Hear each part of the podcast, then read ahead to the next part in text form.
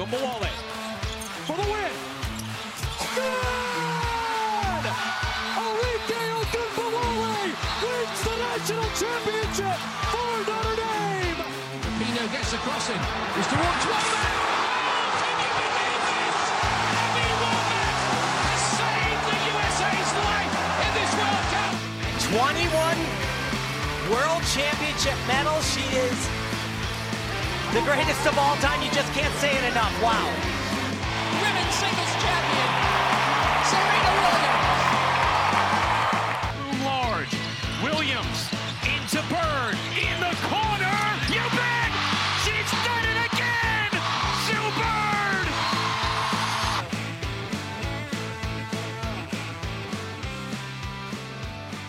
Hello and welcome to All In, WFUV Sports' own women's sports podcast.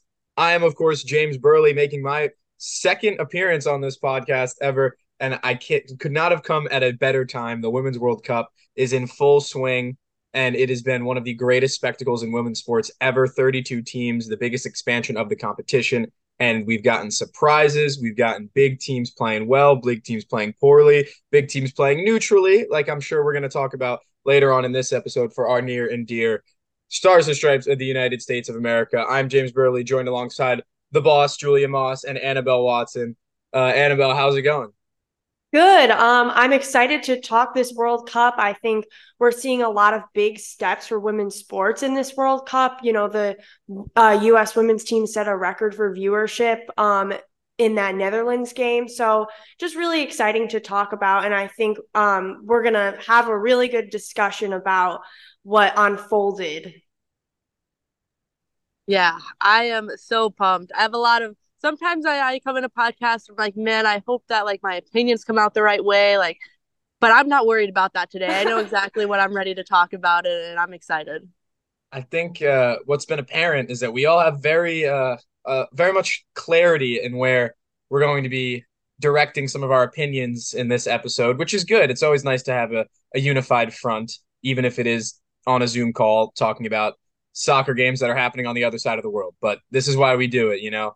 And let's just jump right into that US Netherlands game, a replay of the final from 2019, one that the US won 2 0. Rose Lavelle was the standout in that match, and Rose Lavelle made a big difference in this one. They, they go down in the first half. Joe Roord scores a brilliant team goal from the Netherlands to make it 1 0 to the Dutch. And that first half was all the Netherlands. It was a tale of two halves. The U.S. clawed one back. Lindsey Horan had her I'm her moment where she literally dunked on the Dutch defense to her own teammate Van de Donk after probably earning a yellow card that wasn't given. Uh, I mean, I had a lot of criticisms of that referee, but that was neither here nor there. No decision from the referee decided the game, so we'll leave it at that.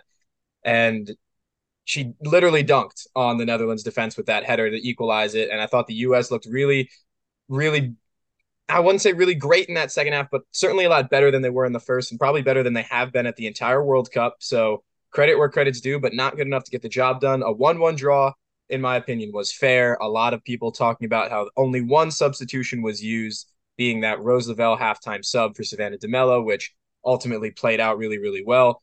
Rose Lavelle controlled a lot of the ball in the midfield moving forward for the U.S. that made things good. Uh, so overall impressions from the U.S.'s second group stage match. They currently sit in first. Uh, Julia, I'll go to you first on this one. Four points out of a possible six, but that goal differential of plus three keeps them above the Netherlands going into Tuesday morning against Portugal. Yeah, I think my biggest takeaway is that if they're going to play soccer like this, they're not winning the World Cup. It's, I mean, that's that's plainly a fact.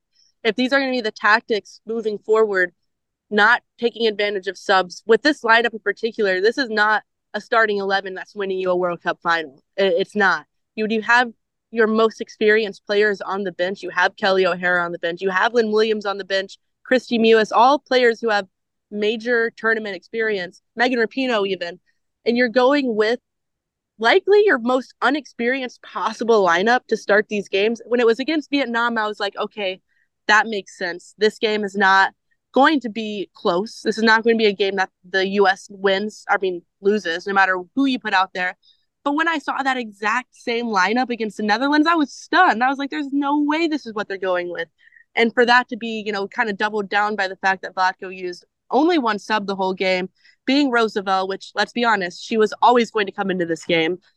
When you don't take advantage of the last 15 minutes, when you're tied 1 1, when you have people like Lynn Williams, Megan Rapinoe, uh, it it doesn't make any sense to me. You go with Savannah DeMelo, you go with players like Trinity Rodman, who, you know, there might be a hot take, but I don't think she had a good game. I don't think she's ready for World Cup minutes up top. So I overall, I mean, they got the point. That's good. We would be having a much different conversation if they lost 0-1, but they didn't.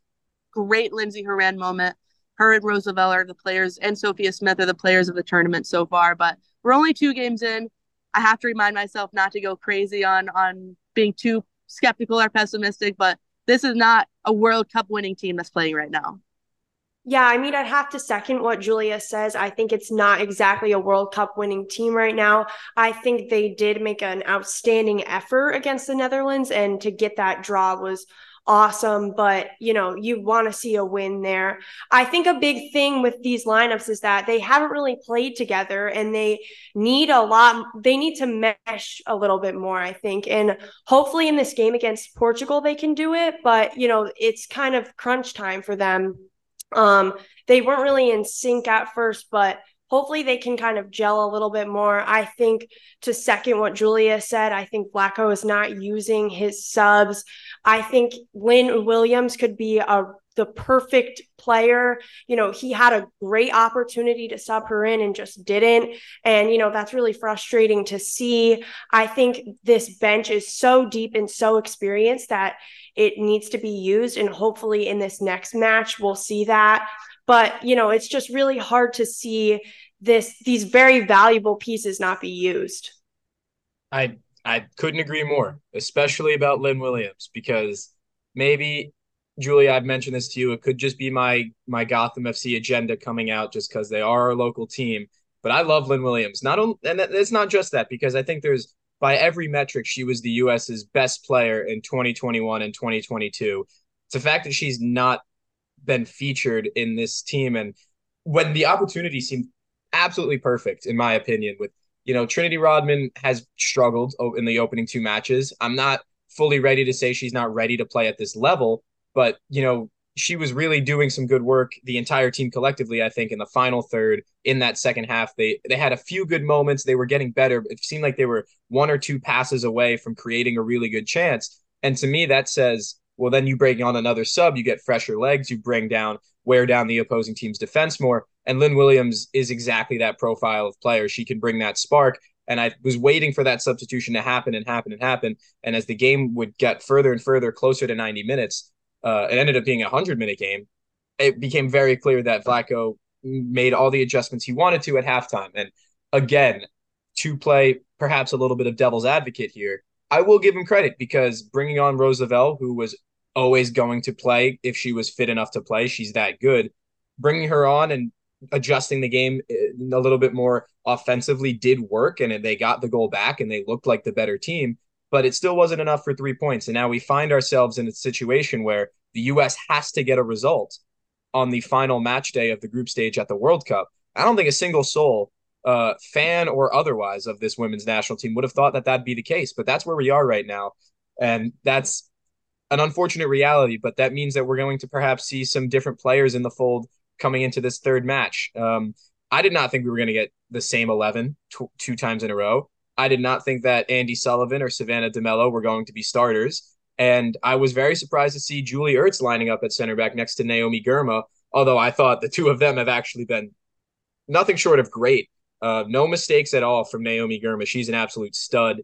And I, I think like we talked about the whole Ertz to center back instead of the midfield thing when we were texting during the game should Julie Ertz be in central midfield? Would that maybe bring a player like Andi Sullivan or Savannah DeMelo to the bench when Rose Lavelle is fully healthy to start? And would you mean would that mean Alana Cook or maybe Kelley O'Hara playing center back? I know Julia, you had strong opinions about Kelley O'Hara specifically. And do you think that would be a change worth making going ahead to this Portugal game, a game where they may need to get all three points and extra goals to stay in the top spot of the group? Yeah, I mean, Julie Ertz is such a good and dynamic player. She will honestly, you put her anywhere on the pitch, she's going to do well. She's just that player. She's she's a utility, versatile player that can strive anywhere. But when you're in the when you're in a tournament like the World Cup, the the stage is not set higher. You can't get higher than the World Cup. You need your best players playing at their best positions. And I know losing Becky Sauerbrunn was kind of a last second unexpected thing, but you should be bringing up another defender into this roster. You should be putting a defender who usually plays defense in center back. Like you you have defenders on the team. You have Kelley O'Hara, you have Alana Cook. These are people who play defense.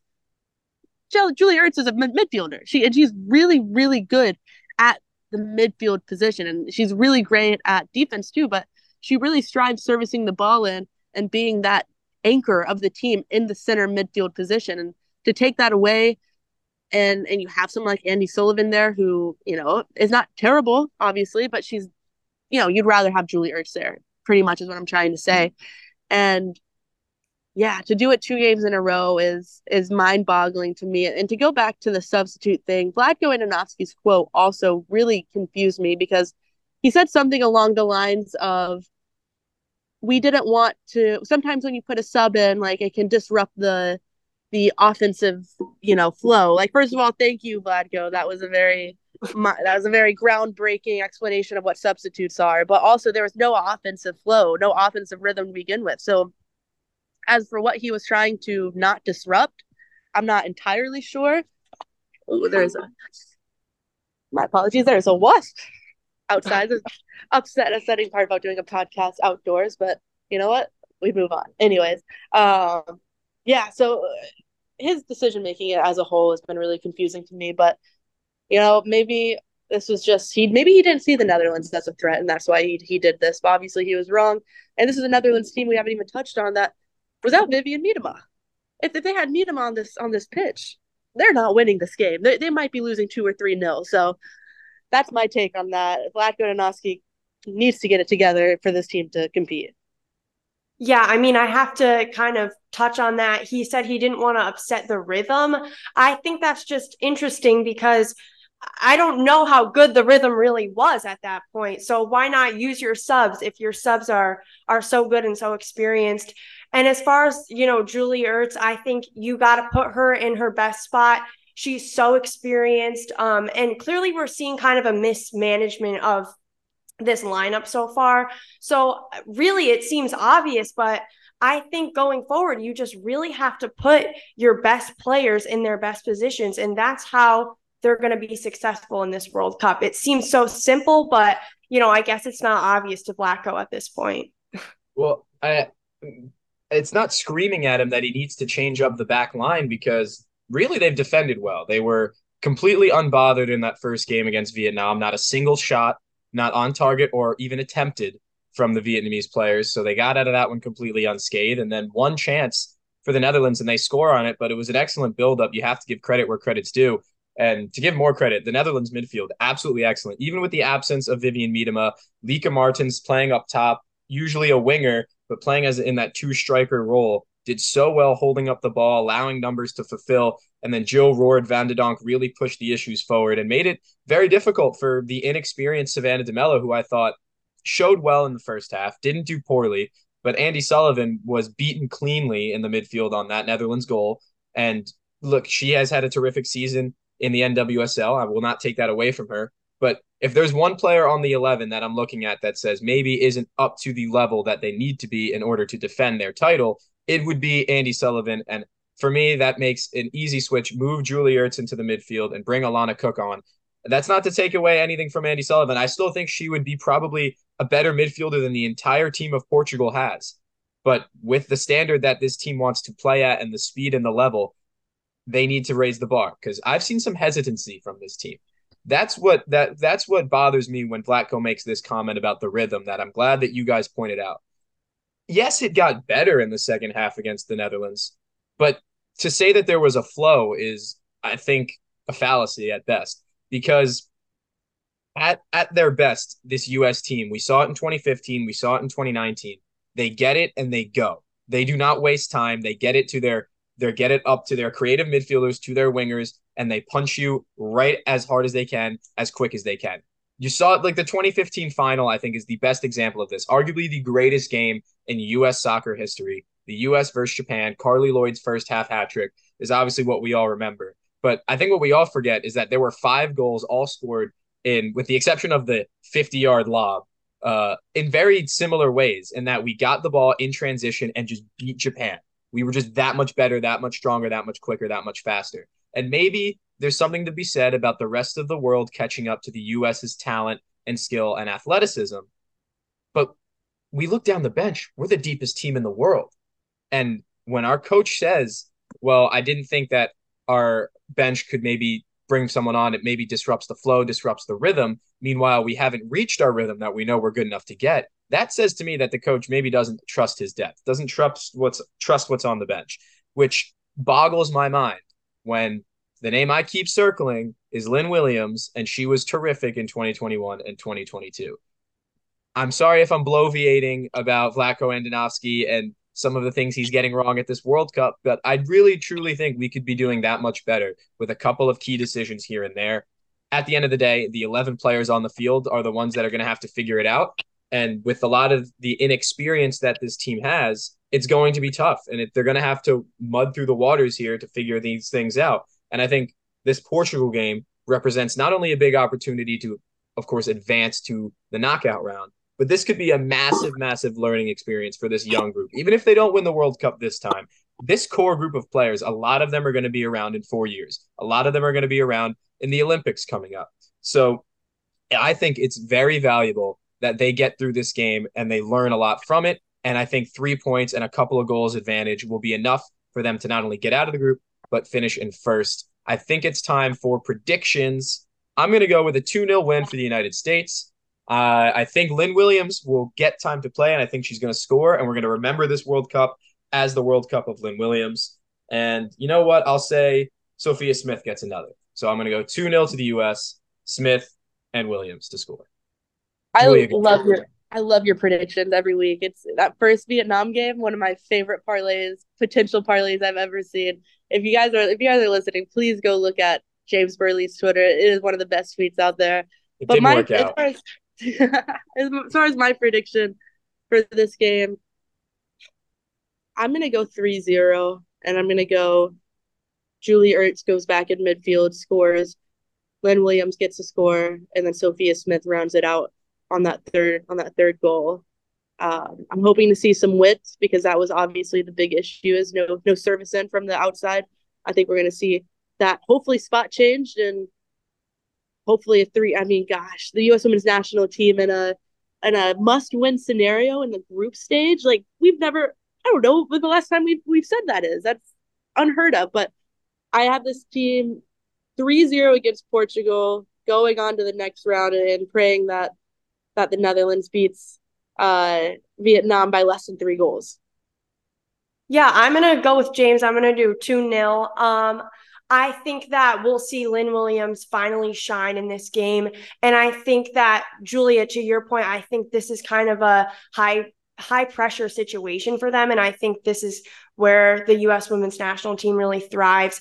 And, you know, they have acknowledged that they weren't happy with the way they've played. So I think they have kind of a fire under them right now, and they're really gonna stick to their guns and and play well. And hopefully like you said james i think this could be a really good opportunity for them to learn and for them to develop themselves as they move forward into the olympics in the next world cup. And hopefully in the knockout round they can continue to thrive but fingers crossed but i think they'll get this win uh, in this portugal match well, I'm glad we all think that Lynn Williams is finally going to get her due. That to me, that to me is really important that we're all on the same page on that. Especially not not just a U.S. win. Lynn Williams deserves her flowers, even though she hasn't gotten the chance to perform yet. Um, I think if we could spend a few minutes now, we'll just wrap to wrap things up to talk about the World Cup. Let's talk about some other teams around the world because it is the World Cup. And while we do love our U.S. women's national team, it's time to point out what other teams are doing some big things and Jamaica just got their first win. I think that's huge, not only for the region, uh, because they do play in the CONCACAF region with the Caribbean, Central America, and North America. So that's awesome. The fact that we have five teams from our region at this World Cup. I was a little disappointed to see two of them in the same group because that means one of them is definitely not making it out. I don't know. But it's not fair. That should not have happened, but whatever. It is what it is. Bureaucracy, FIFA, corrupt, terrible. We know that. So happy for Jamaica. I think Nigeria has been an absolute surprise as well. Not only playing Canada, uh, really toe to toe that entire game. Loved seeing that from the US's biggest rivals. Uh, disappointing in their first match. That was great. And then also getting a win over um, excuse me, Australia because they're the hosts. And Australia had a terrific World Cup in 2019, beating Brazil. There's so many storylines in this World Cup. So, and that's just a couple. Andy Rodriguez over on FUVFC has been loving what Spain's been able to do. And I mean, how couldn't he? They're two wins, eight goals scored, none conceded there. Probably looking like another favorite to challenge the U.S. for their title. So that's just a few. I, I had to give Andy his flowers because he he called Spain before the World Cup. I called the Philippines. Julia, you remember? You remember that I called the Philippines. Yeah, uh, Casey it. Phair, 16 years old from New Jersey. When this summer wraps up, she's going to be playing in a high school uh, conference tournament county title uh, in her junior year. Insane. Absolutely insane. I used to play against her high school team in high school. She's at the World Cup right now. That's absurd. So, what if we could pick one favorite thing that's happening at this Women's World Cup?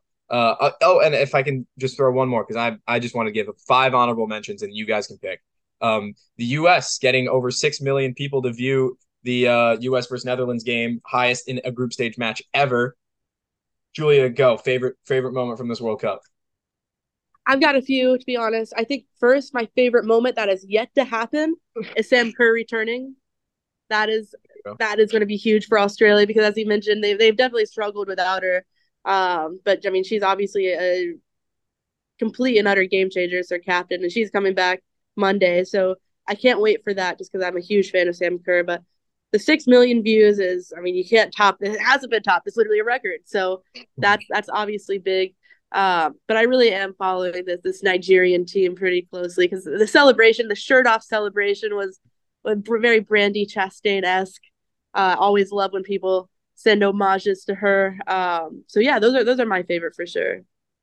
Yeah, for me, it's the Jamaica team. I think they're really fun. They got that win. And uh, two of the players on the team, uh, Chantelle Swaby and Allyson Swaby, are from the town next to me. They're from Connecticut. So, really cool to see a little local flair um, on the Jamaica team. And they're just super fun to watch. So, Jamaica takes the crown for me.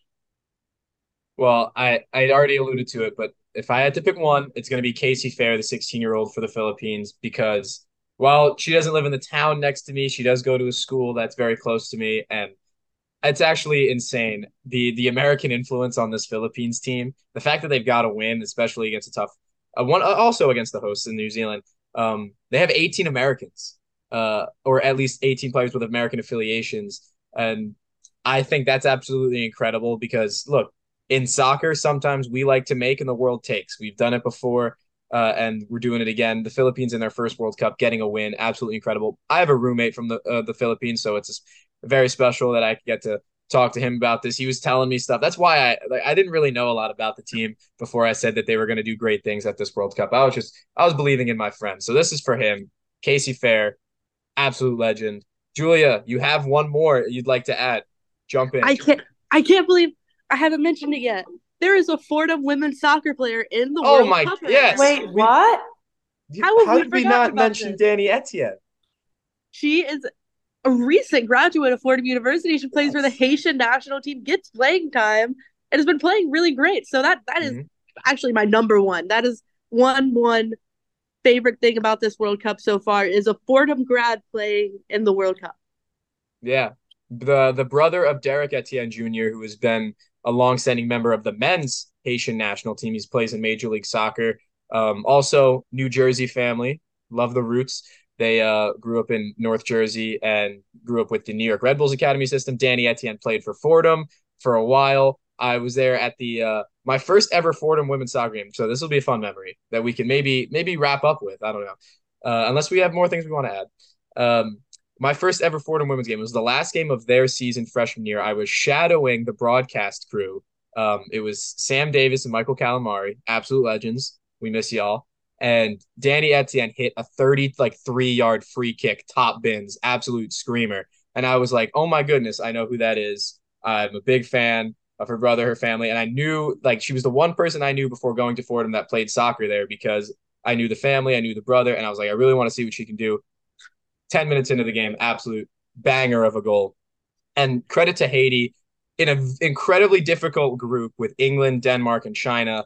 They have been pretty good. A couple of 1 0 losses there. But I mean, when you're making your debut at a World Cup like this, what's expected from a small island nation? They're doing their best and they're actually playing some really good soccer. Dani Etienne has been a part of it. And that is amazing. Julie, I'm mad I didn't think of it, but I'm so, so glad that you brought it up because that was a great thing. And I think that brings us to the end of this one. It was a bit of a shorter episode, but we really needed to highlight things uh, in the middle of this World Cup group stage. Hopefully, at the end of this group stage, we'll have a little bit more clarity about how the U.S. is doing. Right now, we're in a bit of a tricky situation, and we didn't think we'd get here.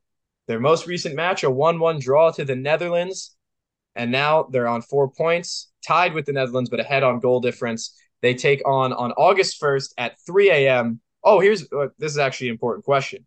Will you be staying up to watch the game, or will you be going to bed early and waking up for 3 a.m.? Because I actually need a strategy on this. Listen, I'm the wrong person to ask because there's no one with a worse sleep schedule than me. I work really late at SNY and also for Liberty games when I go to those. So like staying up to 3 a.m. is par for the course for me. It is a emphatic stay up to watch, not a go to sleep to watch. I feel like it's a stay up as well. I don't know. I just think 3 a.m. Why not? Why not stay up? It's Make not it, that late. make it an all nighter. Why not? Uh, you know, I'm I'm with I'm with that. Not because I I think it's gonna be easier to do, but I don't know how I'm gonna sleep knowing that they need to get at least a tie to get through to the next round and a win to finish first. So I might just stay up based on the nerves. But with that, we all picked either a 2 0 win or a 3 0 win. We're all confident. It's the US, it's the back to back champs, the Queens who play best with a target on their back. When their back's against the wall, they're going to get this done. I believe in them. I believe that we will win. And that's going to wrap things up for All In this week. Um, a great talk, actually. I, I'm glad that we agreed on a lot of things and it went smoothly. I think we're going to win. I think we're going to be all okay, even if there is a little bit of a nervy moment right now. For Julia Moss and Annabelle Watson, I'm James Birle. Thank you guys for tuning in. All In is a production of WFUV Sports.